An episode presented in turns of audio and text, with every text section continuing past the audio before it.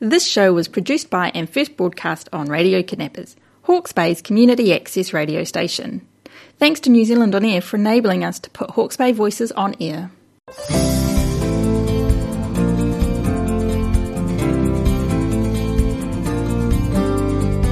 This is Laisa on Why I Believe.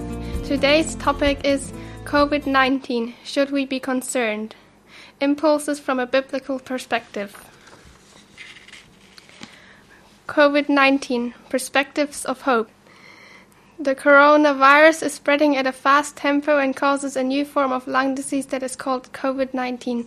The number of confirmed infections and deaths due to the sickness is growing. At the same time, researchers are trying to find an antidote. Preventive measures are especially important at this time. If someone is infected, this person must be placed in quarantine in order to isolate this person from healthy persons. All contacts of this infected person must be determined in order to place them under quarantine as well. All chains of infection should be interrupted as far as possible. Should we be concerned? The respiratory illness COVID 19 broke out the end of December 2019 in the Chinese city of Wuhan and has developed since then into an international epidemic. On March 11, 2020, the World Health Organization WHO declared the previous coronavirus epidemic to be a pandemic. Because of the rapid spreading of the coronavirus, we have need for concern. It is important to take the necessary precautions. Even 3,000 years ago, as we learn in the Bible, people were isolated because of contagious skin disease. They had to be separated from those around them. Leviticus 13, verse 46 in the Bible. From our viewpoint today, it seems horrible to treat sick people in this way, but today we use similar methods. We call it quarantine. How can we protect ourselves? It is recommended that we avoid meetings where there are large numbers of people, under certain circumstances, wear face masks, and to wash our hands regularly. We should use disinfectants, and door handles should be cleaned regularly. One should keep a distance of 1 to 2 meters from people who may be infected. A further means of prevention is to strengthen the immune system with a healthy diet. But are all the suggested means of protection sufficient to give us the security that we need? We can notice very quickly that the recommendations can only minimally reduce our concerns. I would like to point out an important aspect that cannot be overlooked in this situation. In the Bible, we learn that God is able to protect each and every person. You will not fear the terror of the night, nor the arrow that flies by day, nor the pestilence that stalks in the darkness, nor the plague that destroys at midday. A thousand may fall at your side, ten thousand at your right hand, but it will not come near you. Psalm 91, verse 5 to 7. The Israelites experienced exactly that in Egypt. While the firstborn of the Egyptians died in one night, the Israelites were protected. None of them died. See Exodus 12, verse 12 to 13. During the flood, God protected those who trusted Him. Can we count on the same protection? We notice that the above examples do not fit directly to our situation, but they show us the mighty power of God who is able to protect us from all dangers. We experience that people who believe in God also die from illnesses, wars, catastrophes, or persecution. We must consider these possibilities as well. An encouraging example of how God helps in distress is the experience of the three Jewish administrators in the province of Babel, Shadrach, Meshach, and Abednego, about whom we read in the Bible. They and their people were expected to bow down to the image of King Nebuchadnezzar. Whoever did not bow down would be thrown into the furnace. The three administrators knew they would not bow down to anyone but God. Therefore they answered the king as follows. If we are thrown into the blazing furnace, the God we serve is able to deliver us from it, and he will deliver us from your majesty's hand.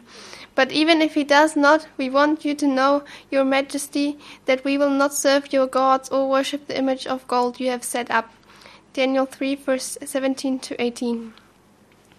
The three administrators did not know how the situation would turn out, but they wanted to remain true to God, even if it meant that they would die. They were thrown into the fire and experienced that God protected them. We can be assured that God will protect those who trust in Him and He will carry them through the greatest problems in life. Even in sickness, sorrow, or death, they know that they are secure in God. They trust God's leading and that all things serve for their good. An epidemic with tragic results. With regard to the coronavirus epidemic, we should think about the sickness that is more tragic than COVID 19. We are justified to be concerned about the spreading of the coronavirus. Some are infected with the virus and pass it unknowingly to others.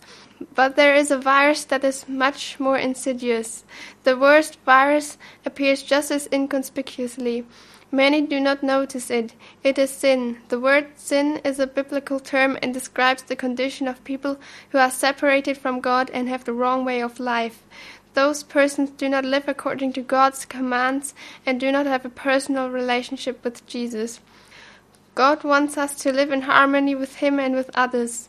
Sin disrupts our relationships with others and our relationship to God. Our world is broken in many ways. There is so much hatred, terror, war, and so much personal distress. Every one of us is affected in one way or another. We stand in front of the broken pieces and often we do not know which way to turn. The virus has control of us. People are divided. Families break up. Countries are at war. The virus of sin has not even developed to its maximum. The most tragic consequence of sin is that it separates us from God. The most tragic consequence of sin is that it separates us from God. This separation is for eternity. Just imagine that you have to remain in quarantine due to the coronavirus, not for two or three weeks, but for the rest of your life. That would be a terrible thought.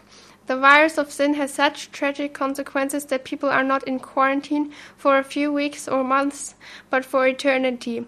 That means that the person is separated from God's presence in heaven forever. After death, a place awaits that is separated from God, an epidemic that can be overcome. If the consequences of the virus of sin are so drastic, how much more important it is to know the way to healing. God has found a way of prevention. He sent His Son, Jesus Christ, into this world in order to free us from the virus of sin. Jesus died on the cross for the sins of every individual person. He paid with his life for the results of sin. He took on our guilt so that we could be forgiven. But that does not mean that everyone is automatically free from guilt. A sick person must take the medicine that is meant to help. In the same way, we must accept the medicine that God provides for us. This medicine for our sin is Jesus Christ. Accept it. In the Bible it says, Salvation is found in no one else, for there is no other name under heaven given to mankind by which we must be saved. Acts 4 verse 12. How can we be freed from our sin through Jesus? First of all, we have to recognize that we need to be forgiven for our guilt. Then we must accept Jesus as Lord in our life. How does this happen? Speak to Jesus Christ in a simple prayer. Thank Him for dying on the cross in your place for your sin. Ask Him to forgive your sins and invite Him to come into your life.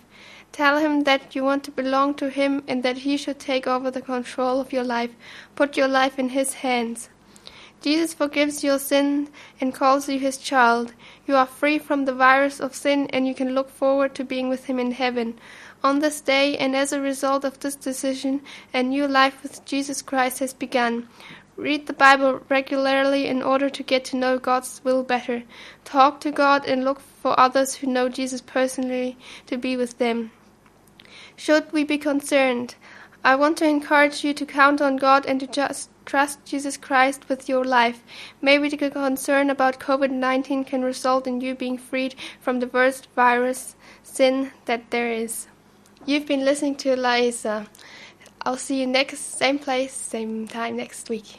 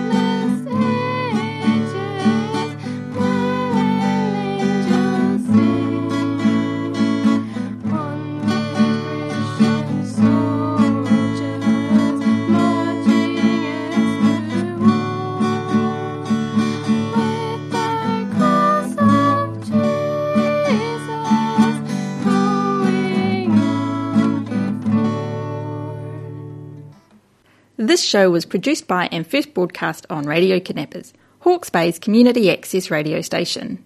Thanks to New Zealand On Air for enabling us to put Hawke's Bay voices on air.